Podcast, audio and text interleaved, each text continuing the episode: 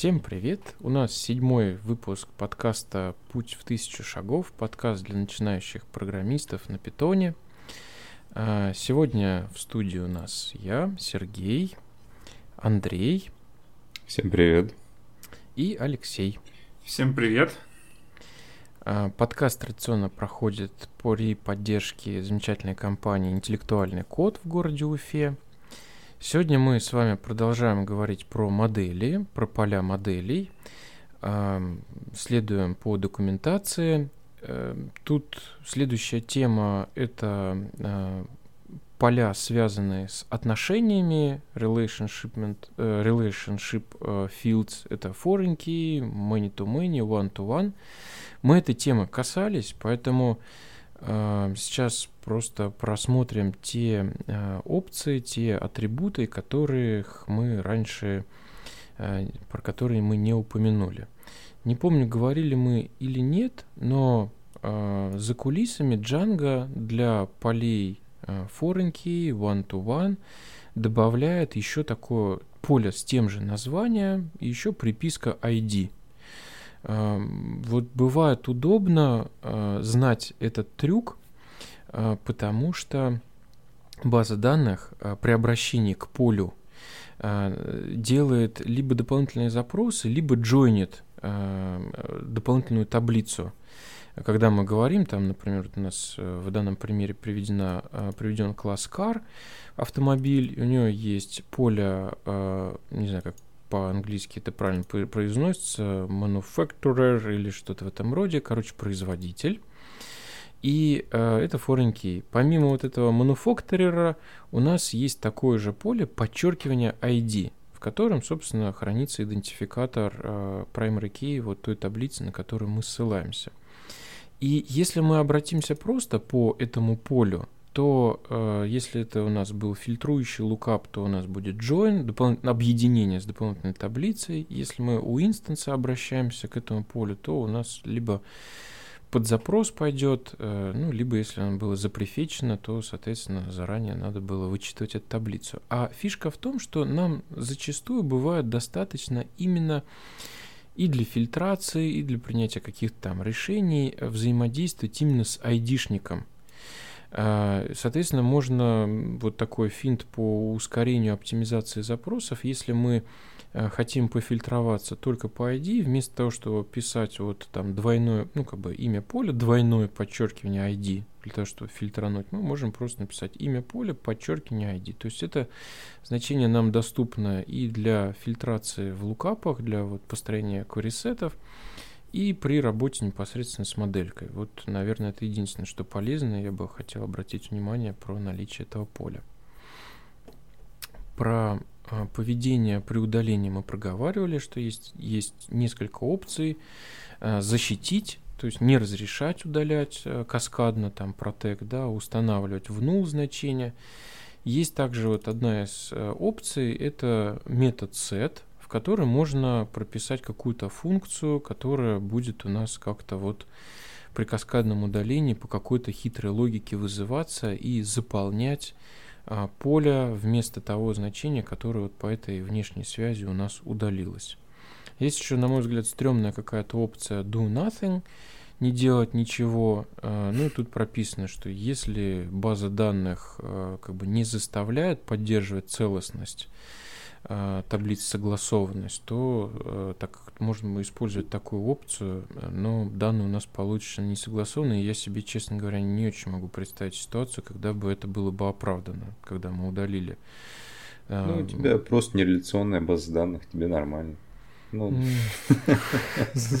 а может быть, ты не на циферке ссылаешься, допустим, у тебя табличка с юзерами по юзернейму, и ты вот, например, для истории решил оставить себе такое. Но звучит очень странно на самом деле. Все равно очень сомнительная позиция для людей, которые привыкли работать в рамках реляционных баз данных. Плюс это же foreign key, то есть вот э, даже если ты записал туда что-то, что может быть само по себе имеет смысл, да, как юзернейм, и допустим вот то, что по юзернейму можно было бы вычитать из дополнительной модели, допустим, это какие-то плюшки, которые не супер нужные, да, Все равно ведь это же foreign key, у нас там все начнет ругаться и ломаться, если мы ну, попытаемся. Да, если у тебя проверка целостности есть, начнет ломаться. А если нет проверки целостности, но все равно вот э, Django будет ломаться, потому да. что по foreign key его пытаются что-то да. подтянуть, ничего не подтянет и сломается. В общем, странная штука, но может быть в каких-то редких, хитрых, э, костыльных ситуациях это может быть какое-то решение. У меня такая аналогия, что это как это просто пропустить вот.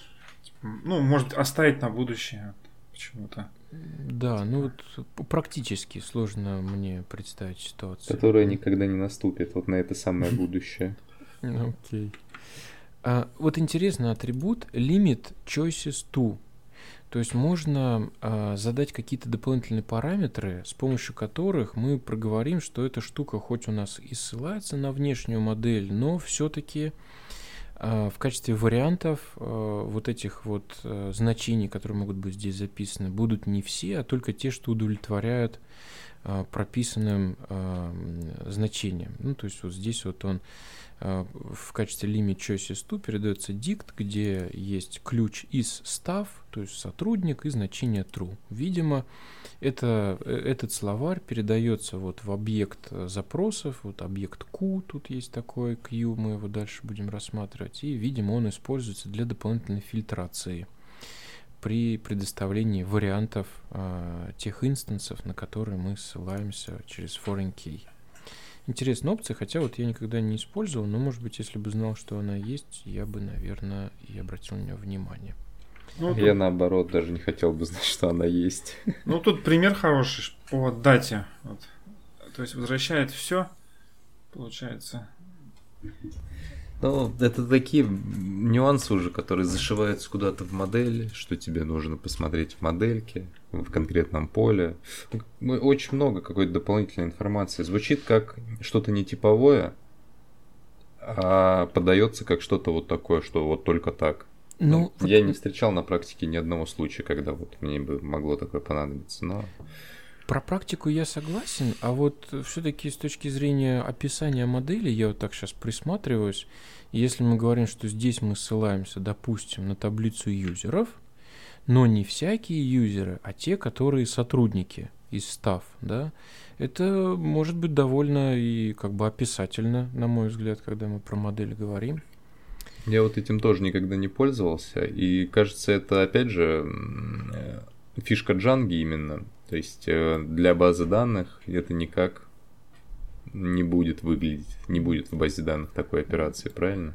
Насколько я понимаю, да. Это да, даже Postgre таких штук э, как будто бы никак не поддерживает. Да. Насколько я понимаю, это джанговая фишка. Ну, это какой-то странный conditional foreign key был бы, да. Я тоже что-то вот о таких вещах не слышал. Угу.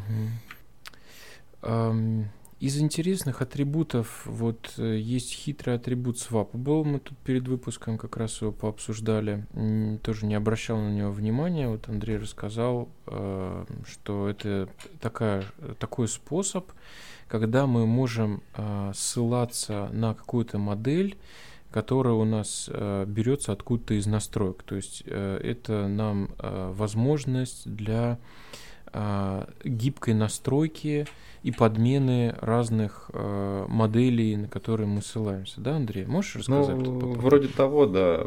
Я бы сказал, что единственный адекватный сценарий, когда это стоит использовать, вот ты написал какую-то библиотеку, э, вот, допустим, вот в Django есть пример swappable модели. Э, это модель пользователя. И можно в настройках сказать, что, ну, вот это вот моя модель. Там в Django есть некоторое количество способов правильно вообще получить модель юзера, чтобы с ней работать. Ну, правильно это значит, что она так или иначе возьмется именно из настроек твоего проекта. А не напрямую ты там ее импортнешь из Django Country Pause или еще откуда-то, или свою модель.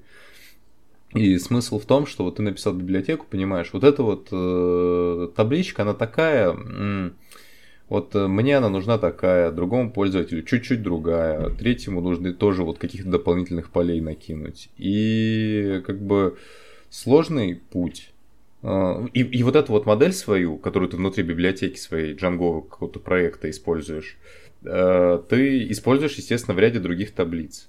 И ты хочешь дать пользователю возможность кастомизировать э, э, вот эту вот модель, использовать ее в связях вот этого под приложения, вот этой библиотечки, э, указать в настройках, вот откуда взять вот эту вот модель, которая везде используется. Ну, так примерно с пользователем на самом деле работает.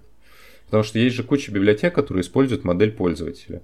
И мы же нигде явно не говорим, а вот знаете, у нас тут свой пользователь, поэтому возьмите его. То есть, ну, что получается, это как key, а, а, мы показываем key через настройки. Он, да, да, куда да. ему лезть. Да, да, да. Ты в настройках говоришь. Вот у меня там vaus.user. Вот оно вот там. Э, или говоришь мое приложение .user оно вот там. И все юзеры всех библиотек берутся из этого места, потому что это такая ну, общепринятая практика написания библиотек. Что ты не просто там закладываешься только на свои таблицы и пусть там сами разбираются со своими, если это какие-то похожие таблицы. А даешь возможность без переписывания половины библиотеки или без там копирования целиком ее к себе, чтобы заменить пару таблиц. Вот просто указать настройку. Интересное поле. Ну так звучит интересно. Эм, наверное, про foreign key это все из того, что мы не дорассказали и хотелось бы здесь затронуть. Дальше идет many to many поле, про него мы тоже достаточно много говорили. Наверное, из того, на что хочется обратить внимание, это э, промежуточные таблицы. Э, не помню, насколько мы это хорошо осветили. Э, то, что под капотом Django строит промежуточную модель мы об этом говорили, а вот интересно то, что можно э, эту промежуточную модель явно создать, и обычно это делается для того, чтобы не только обозначить наличие этой связи, где у нас фактически там полезными являются только две колонки, э, которые связывают вот эти вот э, связи многие ко многим две таблицы, но есть и еще какая-то характеристика этой связи там, я не знаю, приоритет или там еще какие-то особенности. То есть нам не только нужно проговорить, что вот у нас мы две таблички связали, но эта связь имеет какую-то сама по себе дополнительную информацию. И э, для этого можно использовать отдельную модель, где у нас будет не два поля, ну, а так мы под, капотом понимаем, там три поля. Одно поле это вот просто инкрементный айдишник primary key и, собственно, два from поля и to поля. И вот помимо этого мы можем своих полей туда накидать, и получится у нас какая-то развесистая э, табличка для, э, собственно, организации вот этой промежуточной связи. А, и э, мы можем также прописать, что это many to many через промежуточную таблицу. Помимо вот этой вот опции throw, можно еще задавать throw fields, через какие поля. Я, вот, честно говоря, э, с промежуточными полями никогда не имел дела. Может быть, это относительно какая-то недавняя штука. А вот промежуточные таблицы я активно использовал. Иногда это бывает прям нативно на мой вкус. Ну вот Андрей, я знаю, не фанат всякого такого сложного. Да, ну, у меня вспоминается такой пример, вот, например, какие-то координаты x, y, и есть какой-то объект, которому нужно указать дорогу. И вот удобно очень применить да, таблицу, в которой какому-то набору координат свой порядковый номер последовательность, да, этих да. координат. Угу. То есть, вот, да. сразу в голову пришел, например. Мне не нравится, но я использую, куда деваться-то. Э, огромное количество э, есть понятий, которые описываются именно через many to many разумно. Так что я, конечно же, пользуюсь. А, поле one-to-one мы тоже обсуждали. А, единственное, да тут я, наверное, ничего такого заслуживающего внимания, из того, чтобы мы не упоминали, я не очень вижу. Дальше документация рассказывает про э, низкоуровневый интерфейс филдов, программный интерфейс, как они, собственно, работают, как они взаимодействуют с базой данных. Э, на старте, вот мы с ребятами пообщались, кажется, что это все достаточно сложные механизмы, э, практики э, удачного его применения вот на моем уровне я не могу припомнить. Всегда, если... Ну, вот не то чтобы я часто этим занимался, но когда мне приходилось писать самописные поля, оказывалось, что это, в общем-то, довольно хитрая штука, и то, что кажется поначалу работает, на самом деле там есть много подводных камней. Не то чтобы я отговариваю от э, написания своих полей, скорее призываю к тому, что подумайте 10 раз, поищите 20 раз, наверняка все это уже сделано, и сейчас на практике придумать оправданную ситуацию, когда бы самостоятельно пришлось бы писать какие-то филды, я вот э, с трудом могу придумать. Но знать, как это работает, я думаю, это однозначно полезно э, для того, чтобы... Ну вот вообще, чем мне Джанго нравится, там, конечно, есть некоторая магия, но она вся такая доступная. Я вот ничего мозга сломательного не встречал, чтобы вот ты такой думал, о, нет, туда вообще лезть не надо. Если интересно, то можно слазить. А из полезных на старте вещей я вот здесь не очень вижу. Ну, я только хотел добавить про вот эти самодельные поля. Наверное, только если очень специфичные там какие-нибудь... Мне приходит в голову не просто с нуля поле собрать, а, допустим, не просто Charfield хочешь использовать, а у тебя там особенное поле, которое имеет особенный смысл в твоей системе. Там, ну, допустим, ты по-особенному генеришь номера. Э, можно сделать поле номер и везде его использовать. Ну, и, и, или что-то подобное. То есть то, что очень хорошо ложится на твою предметную область. Можно заворачивать свои поля. А, я а у тебя была, да, удачная практика такая? Э, да, я как-то только думаю об этом. Вот. Есть, это, так это, вот это... в реальности еще не было, да, да? Довольно сложная вещь. Но было в паре мест давно, и оно ну, просто работало примерно угу. так. Там не очень сложно было. Ты знаешь, как обычно выглядит? О, вот тут я всегда использую пару валидаций, да, и всегда использую одинаковый механизм заполнения автоматически. Вот примерно вот так. Угу, угу. То есть да. 99% случаев хватает стандартных и только, наверное, 1% да, потребуется знание вот этого материала. Да, да. Но если тебе потребуется 1%, то, скорее всего, ты, наверное, уже будешь высокого уровня специалист. Ну, как это работает, я бы в любом случае, ну, не стеснялся бы посмотреть. А вот э, самостоятельно, ну, скорее всего, уже просто все сделано. Вот для рядового программиста я затрудняюсь. Я помню, когда-то я писал э, филд для вот JSON, то есть обертка вокруг текстового поля, сериализация, десериализация. Но сейчас это уже не имеет смысла. Для енумов э, что-то, по-моему, я делал. Но опять же, сейчас вот я когда гуглил, вроде были батарейки на этот счет, поэтому придумать какого-то оправданного примера. А повыгребал с самописными полями, я вот помню знатно. Я, я не удовлетворился тем результатом, который вот сам сделал. Походе преследую как бы, в общем-то, бизнесовые задачи, а, а не задачу написать классно какое-то поле и потом open source его поддерживать. Ну, в общем, можно покопаться, изучить, написать свое поле, чтобы понять, что сюда лучше лишний раз не, не лезть, да? Ну, а потом его удалить из проекта. Точно, и скачать уже готовое. Но вот это, кстати, будет хороший, хороший опыт, да? После этого ты не будешь бояться и идти в существующие поля и знать, как это работает. А, так, тут есть раздел в документации про индексы. Я предлагаю к нему вернуться попозже. Давайте сегодня начнем говорить про мета а, options, мета options на модельках. Значит, речь у нас идет о чем? Что на модель, в модели можно определить вложенный класс с волшебным названием мета, и он будет иметь определенное значение для URM-ки джанговской каких-то, какие-то моменты мы уже затрагивали, затрагивали, но сейчас мы постараемся пройти более плотно по ним. Тут в алфавитном порядке. Первое, что нам проговаривают, это а, атрибут модели мета под названием абстракт. Мы уже об этом говорили, что если мы не хотим Django Э, не хотим, чтобы Django создавал эту модельку, а мы ее тут вот делаем для инкапсуляции какой-то логики, точнее выноса да, этой логики в родительскую модель. Вот можно использовать мета. А, app label, честно говоря, ну то есть понятно, что в настройках проекта мы задаем а, атрибут установленные приложения. И вот каждое приложение у нас имеет какое-то имя по умолчанию, собственно, как мы пакет назвали, Django Application, да, и все модели в нем определенные по умолчанию к нему относятся.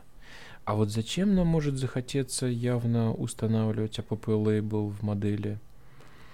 Я себе представить что-то не очень могу. Может ну, быть, чтобы Django видела, что у нас есть ну, как бы по умолчанию же она имеет так, такое же название, как application, вот где эта модель определена. А зачем нам это переопределять? Да, никому не известно это. То есть у тебя есть много разных опций, которые делать не надо просто. Хорошо.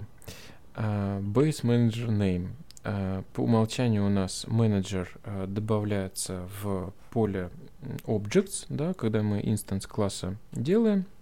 У нас, а нет, когда мы с моделью работаем, у модели у нас появляется атрибут objects, через который мы, собственно, и формируем э, query-сеты, запросы в базу. Соответственно, можно переопределить это название через э, атрибут base manager name. Ну, опять же, никогда я это на практике не использовал. Да, я, кстати, доразобрался, зачем applabel. Это если ты модель определил вне чего-то не вне application, да, вне инсталли тапса. Ну, то есть вот вне приложения какого-то. Поэтому я считаю, что не нужно, потому что а зачем так делать? Вот ну. тоже, да, что-то я себе не могу представить, что это какая-то коллекция моделей где-то у тебя, ну, непонятно, да. Ну, кстати, есть подходы, где это было бы разумным, но это подходы без джанги.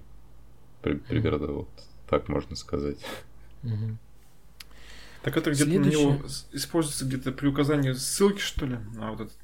То есть вот этот app лейбл, он как-то потом где-то участвует там в ссылках, что это? А непонятно. Как-то, видимо, можно подрегистрировать как бы модельку к конкретному приложению. А зачем тебе регистрировать что-то, что вне приложения, непонятно. Вот, да, что это за либо какая-то. Да, вот практически мне это не очень ясно. Тут, наверное, скорее описание того, что создается автоматически, наверное. То есть... Ну, может быть. DBTable э, атрибут э, мета-класса, мы его тоже уже касались, э, имеет смысл, э, на мой взгляд, если мы пишем модельку поверх какой-то таблички, которая уже э, существует в базе, имеет какую-то структуру, так же, как мы для филдов можем прописать а, название филда, то есть колонки в базе, так мы и для модели можем прописать название, собственно, модели, э, название таблицы в базе, в базе. Имеет смысл, когда вот мы э, работаем с базой, не созданной с помощью Django. Ну, еще эстетический смысл некоторые есть. Я этим не пользуюсь, потому что мне лениво. Не настолько я люблю эстетику. Но когда у тебя, допустим, какое-то приложение, условный core, и больше ничего нет, оно одно, и у тебя все таблицы начинаются со слова core, и ты при этом активно работаешь с каким-то инструментом. Э, ну да, да, да. Если ты смотришь на таблички вручную по какой-то причине, да, да, да. То есть, mm-hmm. если ты с сырыми запросами не работаешь, наверное, нормально. А если, например, э, постпродукт твоего приложения какая-то, допустим, база для аналитиков или для кого-то mm-hmm. еще, я думаю, мало удовольствия им каждый раз зачем-то ненужный кор приписывать. Ну, конечно, к этому легко можно привыкнуть но чуть менее удобно. Это вот такой маленький нюанс, который ну, чуть-чуть может и напрягать. Согласен. Я в какой-то момент э, смирился, потому что, да, тулзами, конечно, пользоваться иногда приходится, хотя в последнее время меньше. Э, но, тем не менее, я вот как-то смирился, потому что основная эта работа, конечно, из уремки. Идти против нее, везде все это прописывать. Ну да, труд. скорее вот действительно, если есть дополнительные пользователи, кроме разработчиков твоих таблиц, которым нужна вот, ну, какие-то ловкие разработчики, да, которые ту же базу данных используют, что и ты, для чего-то еще. Что, в принципе, тоже так себе сценарий, если это не только чтение. А если только чтение, в принципе, они тоже могут смириться. Ты же не таблицы без остановки переименовываешь. Ну, называются они все с какого-то ключевого слова. И чего. В общем, учли пожелание перфекционистов просто. Ну, мне кажется, это вот в первую очередь вынужденная мера, когда ты существующий базар, там просто никуда не денешься, друг, другого способа нет. А, а так, да.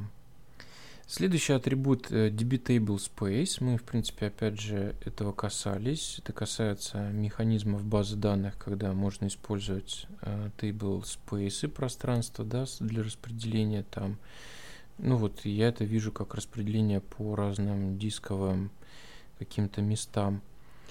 Я вообще не владею этой терминологией. Я всегда себе делаю заметочку, вот сейчас я точно разберусь, что такое table space. И сейчас никогда не наступает. Ну, э, эта опция у нас есть в Postgre, э, ну и в Oracle еще. Э, ну, имеет смысл, если вот мы по диску уперлись, э, а по всему остальному хорошо, но по диску уперлись.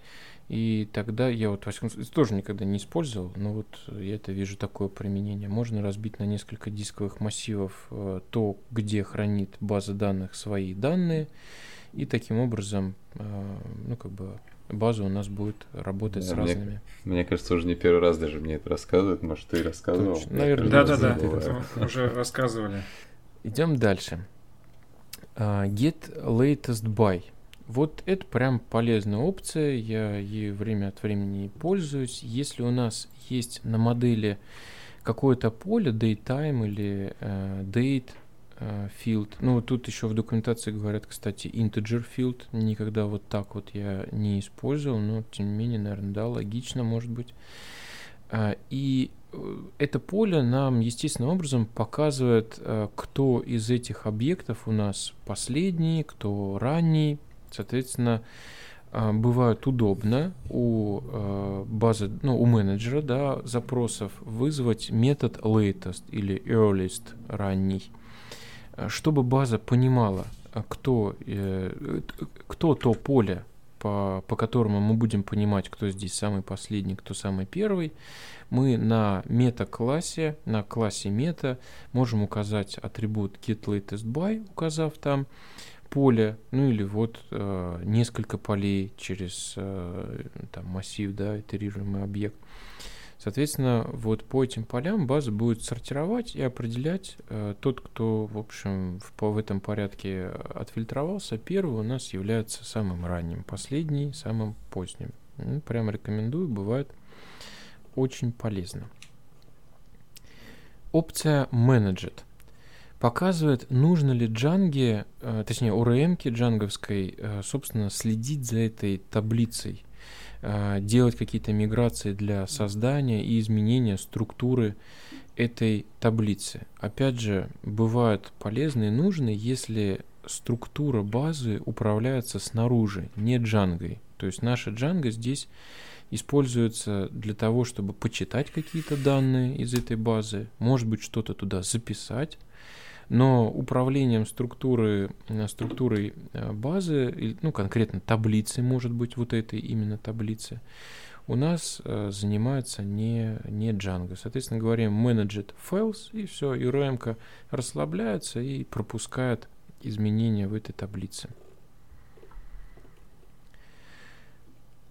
Да, все правильно говоришь. Ты, ну, я, кстати, это использовал очень активно в одном из проектов. Я тут интегрировался со странной штукой, и мне нужно было писать, читать, все нужно было уметь, но мигрировать никогда не нужно было. Я для всего этого сделал Managed Files. Кстати, я даже не так сделал. У Django есть опция сгенерить таблички по моделям. Я так их и сгенерил, немножко подправил. Uh-huh. И прям хорошо. И они все unmanaged. И очень-очень много усилий сэкономилось. Это была странная корейская поделка с кучей странных таблиц. Э, часть из них, описаний была тоже на корейском.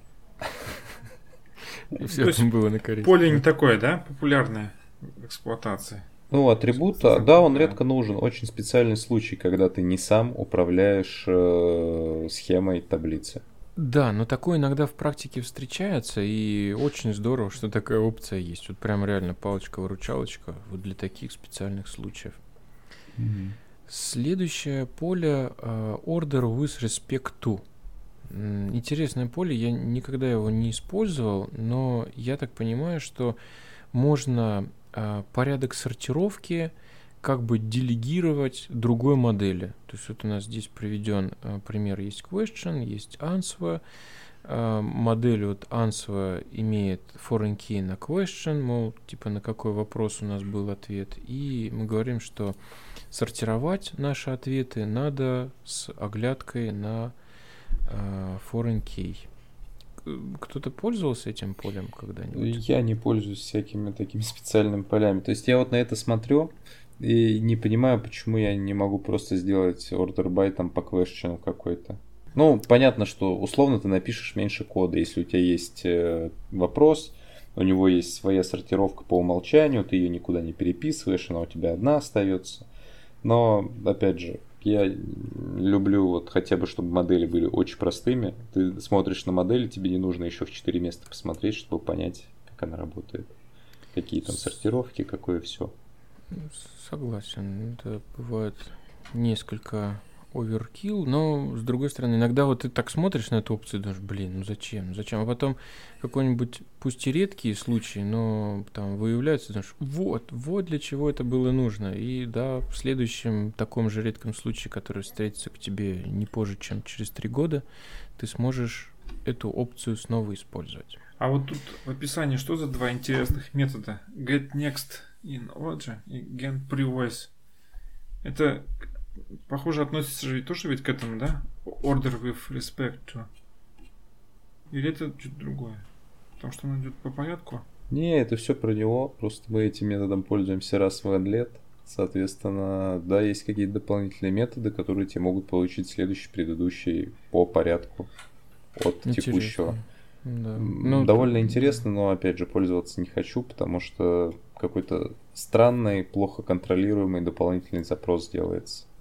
Ты ретроград. Не слушай, Леша, его. Все да, фишки как... тащим в продакшн. Да, вот смотри, Сразу я вижу этот пример, и я вижу, что в примере делается три запроса в базу просто так. Ну, а можно было сделать один. Отсортировать и получить э, списочек и взять предыдущий и следующий из него, и у тебя один запрос в базе был.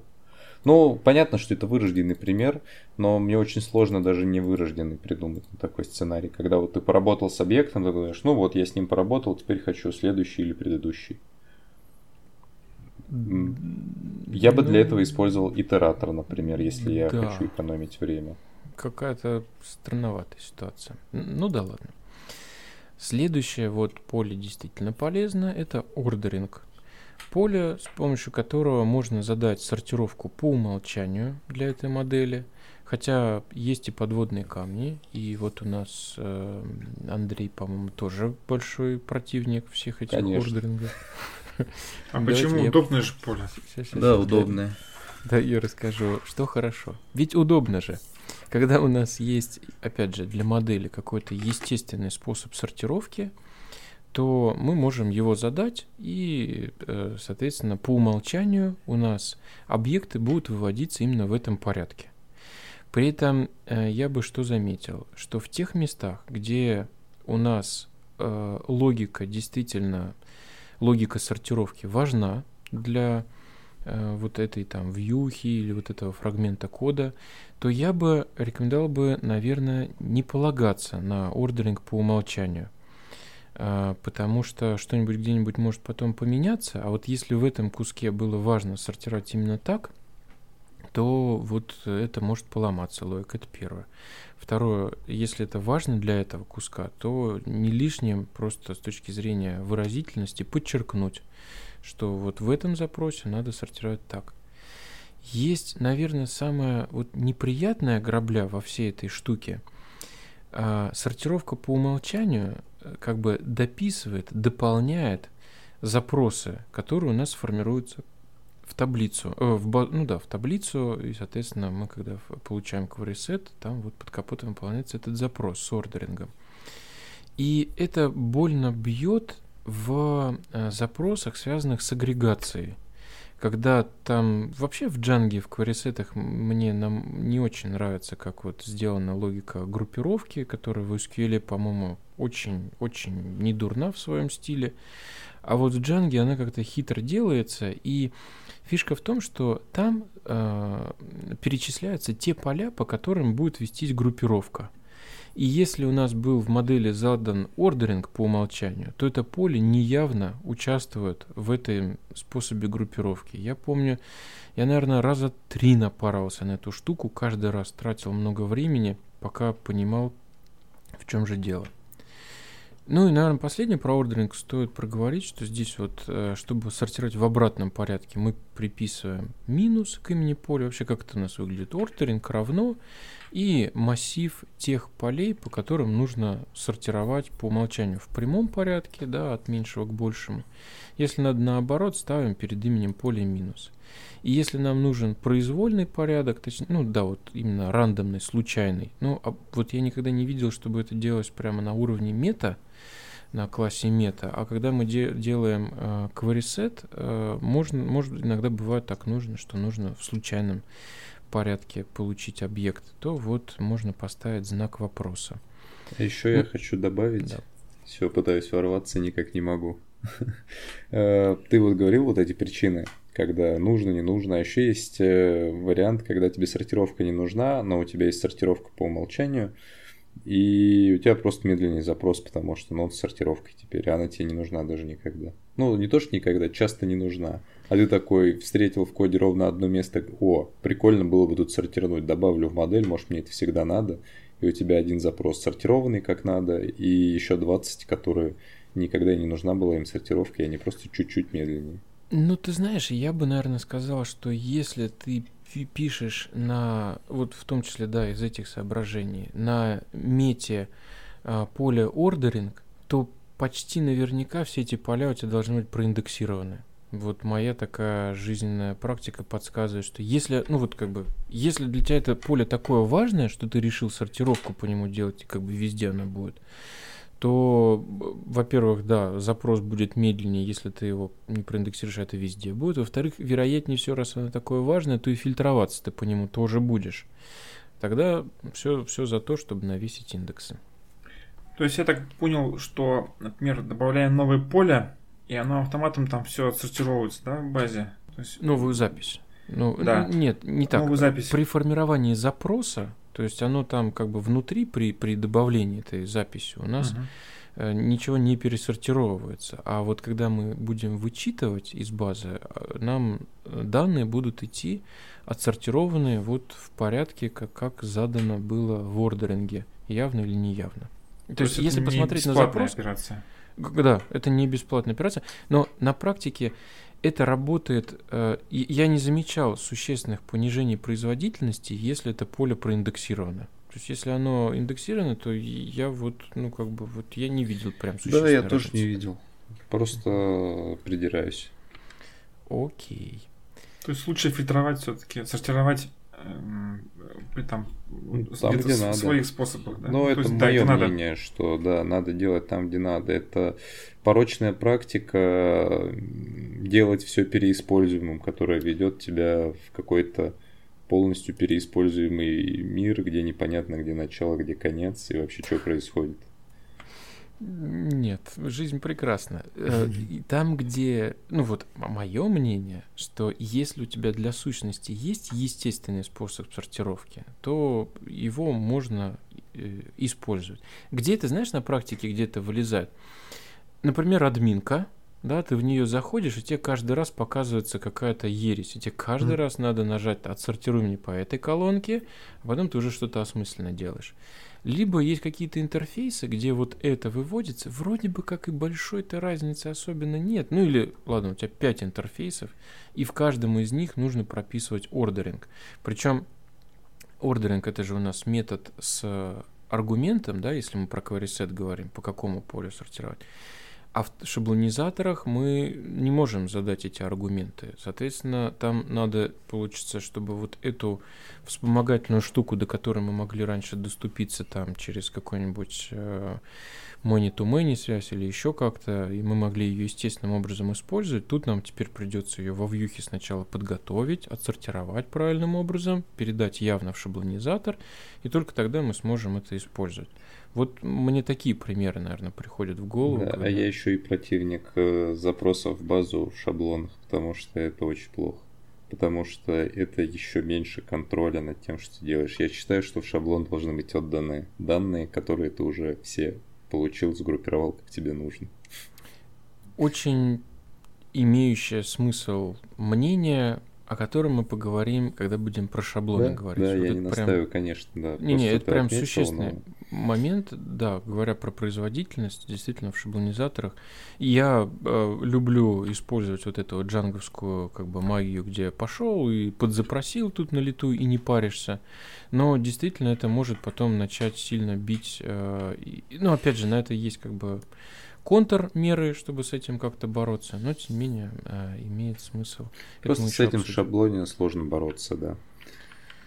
А, так, значит, ну, следующий атрибут, да, это пермишины. А, права. Вообще, на самом деле, я вот не знаю, когда я в первый раз читал про Джангу, ну вот только погружался в нее, там первый где-то, может быть, год, два работал, ну год, наверное.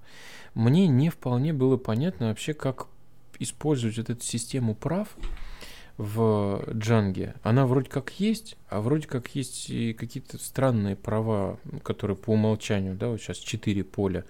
То есть э, каждая моделька под капотом создает четыре права э, для каждой вот, собственно, модельки, да, э, право на создание, изменение, удаление и право на чтение. Вот. И вот эти вот права у нас есть из коробки.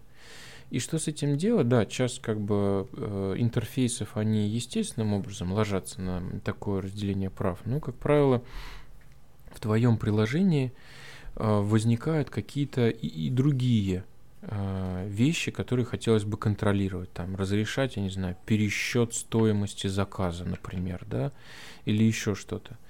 И вот э, с помощью атрибута permissions на модель можно э, навесить э, как бы декларацию о том, что необходимо подсоздать еще каких-то дополнительных прав. Это, в принципе, хорошо работает, когда у нас право э, логически ассоциировано с этой моделью. Например, у нас есть модель заказа, и на нее мы вешаем право пересч... возможность пересчета стоимости заказа или еще что-то такое, да. При этом есть ситуации, когда у нас это право непосредственно какой-то модели сложно привязать. Я, честно говоря, прям вот хороших решений для, для такой проблемы не знаю, может Андрей расскажет. Но я вот на практике выбираю какую-нибудь модель, например, user, э, и вот все, что не пришей кобыли хвост, какие-то странные права, я вот просто навешиваю на них. Да, ты а, рассказал мое решение. Я, я когда-то, ты знаешь, пробовал делать какую-то специальный модуль, который там специально за этим следил, и вот эти вот все права туда отгружать. Кажется, вообще не стоит. Мне на самом деле больше нравится система э, не такая прав, как Django. Знаешь, я, не, кстати, не помню, как называется джанговая система прав, но есть эта система прав, которая называется Role-Based Permission, сокращенно RBAC. И ты как бы не делаешь права на модельки, и в среднем случае они тебе не нужны. Тебе не нужны права на модельки. Тебе, у тебя есть в системе роли, и ты по ролям распределяешь определенные области ответственности. Ну, там условно админ может все, регистратор может что-то, что в Django в принципе реализовано в группах, но промежуточный слой, я считаю, вот не нужен, что вот такой инклюзивный доступ на одну модельку – блин, ча- чаще нужен доступ э, на модельку плюс пользователя, чем просто на модельку. А что значит на модель плюс Ну, когда вот ты создал запись, только ты редактируешь. А, кстати, да. Это гораздо более полезная штука, и то она, ну, слабо связана с правом редактировать модель, она связана с тем, что ты юзер, ты хочешь создать пост в своей ленте. Слушай, ну вот тут ты прям поднял тему с правами, там вообще все, да, непросто. С одной стороны, э, мне, честно говоря, вот в ролевой модели не хватает гибкости. Вот во многих моих приложениях, где заказчик приходит и начинает из тебя веревки вить, мне очень удобненько, что я прям инкрементально могу вот тут вот накинуть, тут убрать, и это не зашитая какая-то роль, о чем ты говоришь, да, хотя оно имеет смысл, вот тот же самый GitLab, например, да, он же тоже ролевой, когда у нас да. есть там 4-5 ролей. И вот мне это, честно говоря, на практике и как пользователю, и как разработчику время от времени упирается. С другой стороны, вот то, что Django создает на каждую модель по 4 права, которые, ну, иногда бывают нужны, но в большинстве случаев это мусор, меня поднапрягивает, потому что вот у меня сейчас там продукт нормальный, там 5 лет активно развивается, там более 3000 прав сейчас, из которых полезных, ну, есть, наверное, сотни две, три, но вот все остальные тысячи, они как бы лишние. По поводу вот этой вот э, право плюс пользователь, оно тоже такое очень как бы от ситуации зависит. Ну, сейчас это там как-то в полуручном режиме, да, организовывается. В общем, сложный вопрос, но тем не менее в Django есть из коробки такая система прав, там есть всякие вспомогательные функции, когда и на, роли, на, на уровне шаблона это можно понять, на уровне вьюхи и так далее. И вот если нужно дегенерить своих каких-то кастомных прав и прописать какие-то свои логические проверки на наличие отсутствия права, вот можно в мета-классе, в классе мета определить такой атрибут permissions и докинуть туда массив массивчиков. Эм, так, следующее поле Default Permissions. Угу. Кстати, кажется, мы подобрались к тому моменту, где можно было бы избавиться от генерации этих лишних прав. Я вот не знал, что есть такой атрибут. По умолчанию дефолтные права — это вот четыре права. Добавление, изменение, удаление, просмотр. И, похоже, этим можно было управлять. Интересно, это на каждой модели надо переопределять или можно как-то... Ну да, можно сделать свою базовую модель и на ней определить, и наследоваться от своей базовой модели. Причем наследовать метаклассы для вот от... Ты понял, да? Класс мета примиксинивать везде. Да. Да. На классе мета можно определить атрибут прокси. Про прокси мы говорили, хороший способ, иногда бывает полезно, чтобы не менять базовые модели, навесить своих э, функций, методов. Но тоже там есть свои побочные эффекты. Так, атрибут required db features. Я, кстати, под капотом не знаю, как оно проверяет, но ты можешь сказать, что вот э, в рамках Postgres как это работает. Вот ты такой решил, хочу карты хочу хранить координаты карт или какие-то фигуры.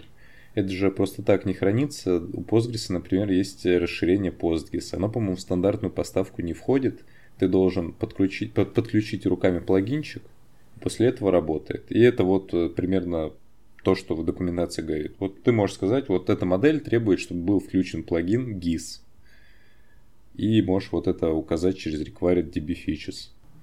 Чуть-чуть более надежная программа. Это, в общем-то, нужно, наверное, ровно один раз на чистую Это установку, на новое место. Угу.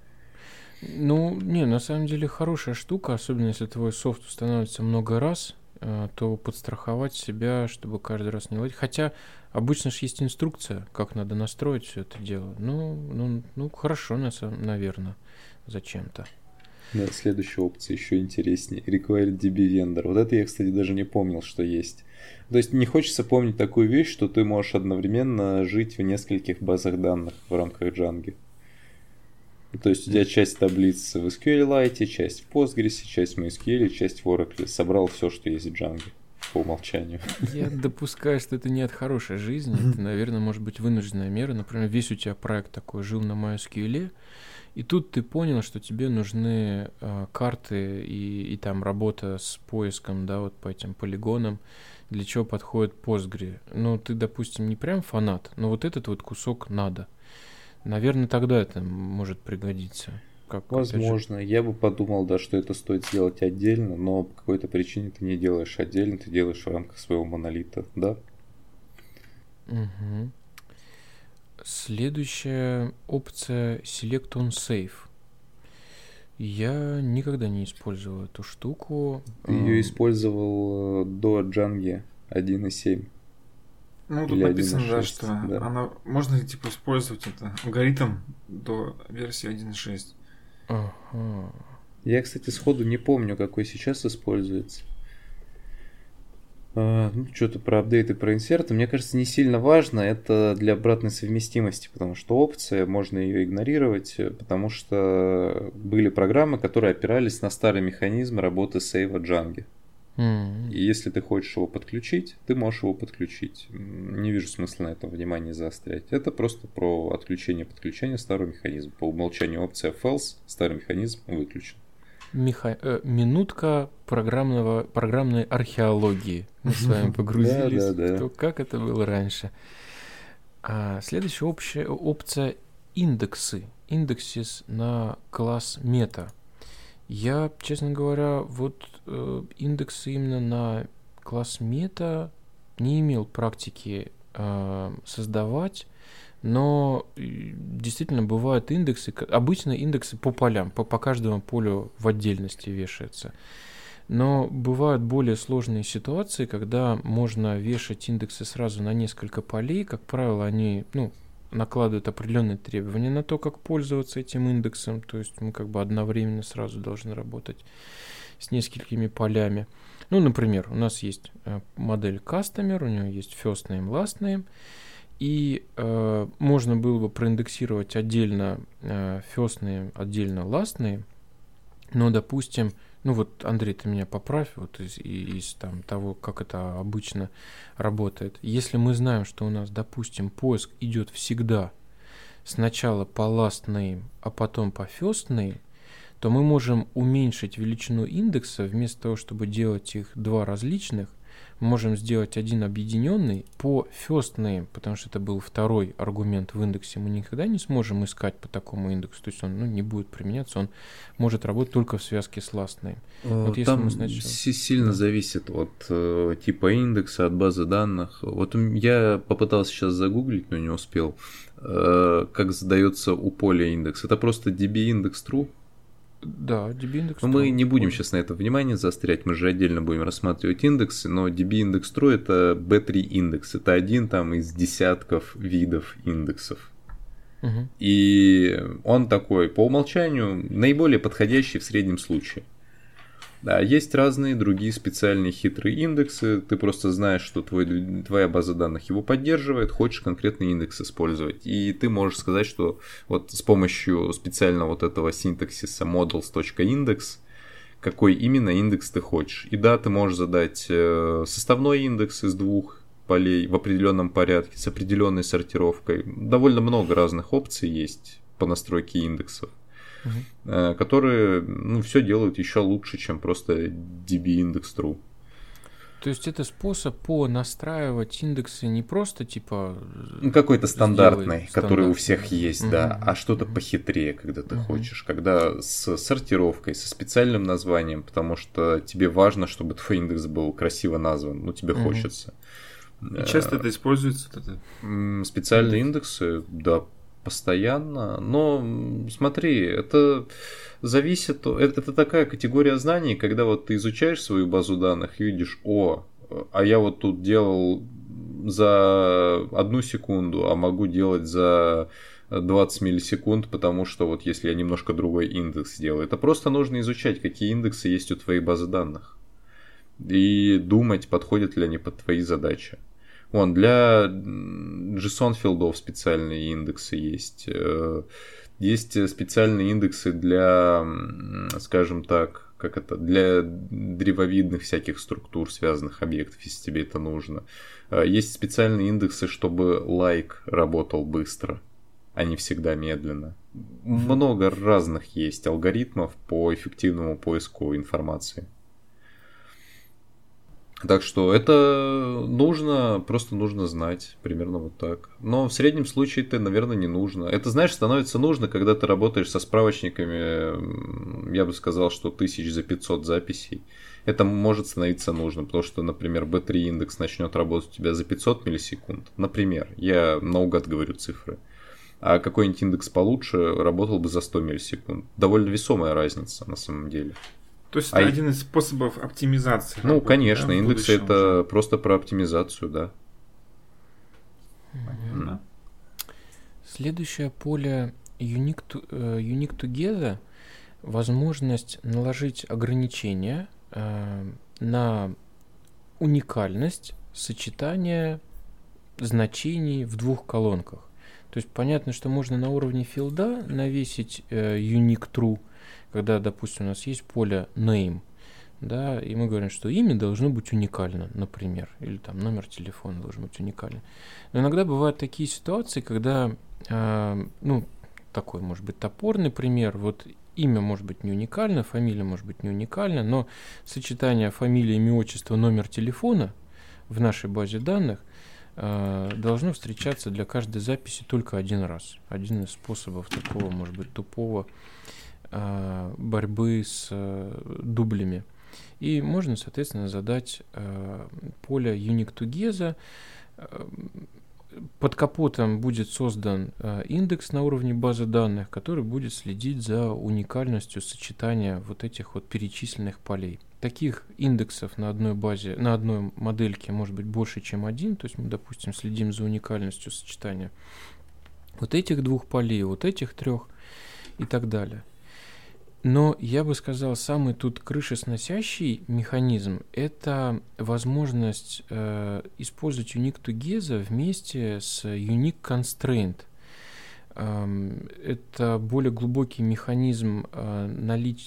слежения за ограничениями, когда, причем, если я правильно его понимаю, он прям на уровень базы данных, во всяком случае, PostgreSQL, по-моему, который поддерживает Postgres, да, он создает специальные объекты констрейнтов, Прямо в базе, да? да, проверяют твои ограничения. Это не просто, ну, что-то там само проверит запросиками в джанге как-то, угу. а полноценный механизм ограничений, который не ограничивается просто полями. Это всякие хитрые опции, возможно, что, ну, с ивчиками, условно, вот если по-простому сказать, с ивчиками можно сказать, да, сложные причем... ограничения. И тут прям говорят, Unique Together уже не особо нужен. Используй Unique Constraint. Это отдельный ключ в мете, который позже где-то должен быть. Ну, вот как бы Unique Together, он простой, как дверь, и мне кажется, тем хорош. Все-таки Unique Constraint, он посложнее, на мой вкус. И, ну вот, может быть, я просто, это старые привычки. Ну, в таком же использовании вот такой же. Ты просто заполняешь ключ fields. Угу. И все, это на одно слово больше. Авторы Джанки на, на грозят, что, больше. грозят, что это поле они уберут в будущем. Ох, все, надо Ну, это как и индекс together. Там то же самое сейчас будет. Э, следующий наш пункт. Да, расскажи. Э, вот, в индекс Together. Э, ну, то же самое, что мы обсуждали вот пару строчек выше. У нас есть ключ индексис, мы можем там задать любой индекс, составной в том числе. А индекс Together это про составной индекс отдельно. И тоже говорят, не используйте его, используйте ключ индексис. И в этом всем есть здравое зерно. Да, если у тебя есть специальный объект индексис, собери все индексы в нем, например. Эм, наверное, когда это какой-то простой DB индекс true, наверное, удобнее все-таки видеть это у колонки, потому что, опять же, в два места смотреть.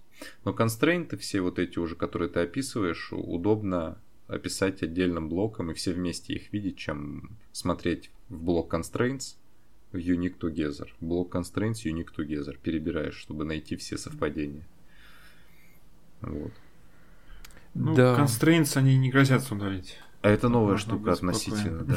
Она а, все в пользу значит, constraints пока, пока еще пока не грозятся удалить. Можешь рассказать, Андрей, про констрейнты? А про констрейнты, ну вот частично уже говорили. Вот э, самый такой очевидный пример констрейнта, вот ты создаешь объект типа unique together. Э, когда вот э, ты говоришь, что в эту таблицу нельзя делать записи, у которых есть нельзя делать повторяющиеся записи на основе комбинации полей каких-то. Вот условно у тебя есть имя и фамилия, и ты сделал таблицу пользователю, которой вот только уникальные пользователи по имени и фамилии могут быть. Ну, захотелось тебе так, вот такой то странный.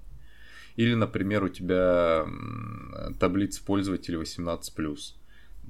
Ну, потому что вот какой-то сервис у тебя 18+. И ты не разрешаешь регистрироваться тем, кто моложе 18. Можно вот такой констрейн сделать. Это ровно про одно поле, но просто с хитрым условием, что Э, просто поле возраст должно быть больше, чем 18. Ну, больше или равно, чем 18. И вот э, комбинации условий, которые тебе в голову приходят, в принципе, все они реализуемые через этот механизм. Ну, условно, все, что ты можешь написать в блок where, э, ты можешь написать в условия своего констрейнта. Это, по-моему, как раз переводится вроде как ограничение, да? Да, вот да, да. Название да, метода. Да, да. Да, я бы даже сказал, что это прям большое дело, если у нас более-менее большой проект э, и история жизни у него какая-то есть. Я бы прям не пренебрегал такими констрейнтами. Чем более согласованные и предсказуемые у нас данные в базе, тем более интересная у нас будет работа, и мы не будем огребать каких-то странных неожиданностей. То есть, если... Да. Угу. Единственный ну, минус, вот, а ты, давай ты. Хорошо. А, я бы, я, я забыл, пока мы с тобой тут говорили. Э. Я, я бы сказал, да, что э, чем, ну вот база это у нас такой вот самый низкоуровневый э, механизм э, как бы валидации данных. Иногда, ну точнее, я бы сказал, в большом количестве случаев нам недостаточно тех данных, которые у нас есть на базе, на, на уровне базы данных, чтобы принять решение, можно или нельзя. Но если э, это можно сделать, то я бы, наверное, э, не побрезговал бы такие механизмы в базе реализовывать. Да, то это чтобы, нужно сделать. Да, чтобы железо, железобетонно быть уверенным, что вот видишь модель, видишь такой констрейнт, ты все четко можешь быть уверен, что ну просто данные, не удовлетворяющие этому условию, не могут храниться в этой модели, не могут встретиться здесь. Так, идем дальше. Uh, verbose name. Ну, опять же, мы касались этого verbose name и связанное с ним поле verbose name plural. Uh, поль, поля, которые позволяют задать uh, человеческое название нашей модели, в первую очередь используются, ну, вот я это в админке, больше мне, честно говоря, мотивации наверное, нигде их задавать не нужно было. Но так как я админки активно использую, то у меня почти у всех моделей Verbose Name есть. Verbose Name у нас задано русское название этой модели, а Verbose Name Plural а, множественное число русского названия. У англичан-то понятно, там все просто S пририсовал и, и доволен. А в русском языке, если к русскому названию пририсовать латинскую S, то получится ерунда. Но даже у англичан это не всегда работает, поэтому с помощью плурала можно задать множественное число для а, названия модели. Ну, например, модель customers, и ты verbose name пишешь заказчик, а verbose name plural заказчики. И все довольны, везде тебе админка будет более-менее адекватно это подписывать read-only мета-атрибуты label, то есть наша, э, наш класс мета имеет э, атрибуты label и label lower. Соответственно, э, в label у нас попадает то, как у нас называется моделька, да, поправьте меня, object name да, ну, да, да, ну... примерно так. Я бы сказал, что называется моделька по умолчанию это все название класса. Я сходу не скажу, куда мы это выводим, зачем. Зачем эта опция, я не знаю. Ну, то есть, понятно, representation of the, of the object. Чем это отличается от verbose name и куда она попадет, мне сказать сложно. А нигде там где-нибудь при дебаге не, не, не отображается? Ну, это репор метод обычно. И, возможно, в нем возможно. Но, казалось бы, зачем? Там удобно видеть название класса, зачем что-то специальное.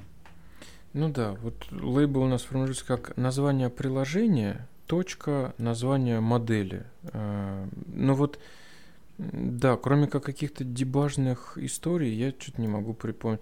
Где-нибудь, может быть, какая-то хитрая интерполяция, если бы мы делали там, э, точнее, не интерполяция, а как вот э, рефлекшн, короче, на лету, если бы мы что-то где-то разбирали, да, куда пойти, зачем податься. Но, в общем, мне не приходилось этим пользоваться. Да, да. Так, ну, ну что же, мы с вами покрыли э, классы мета в нашей ORM. Здесь есть, конечно, некоторые странные штуки, но на самом деле много прям полезных вещей. Рекомендую брать на вооружение, их знать, понимать, использовать. А на этом мы заканчиваем наш выпуск. Всем спасибо. Пока-пока. Пока-пока.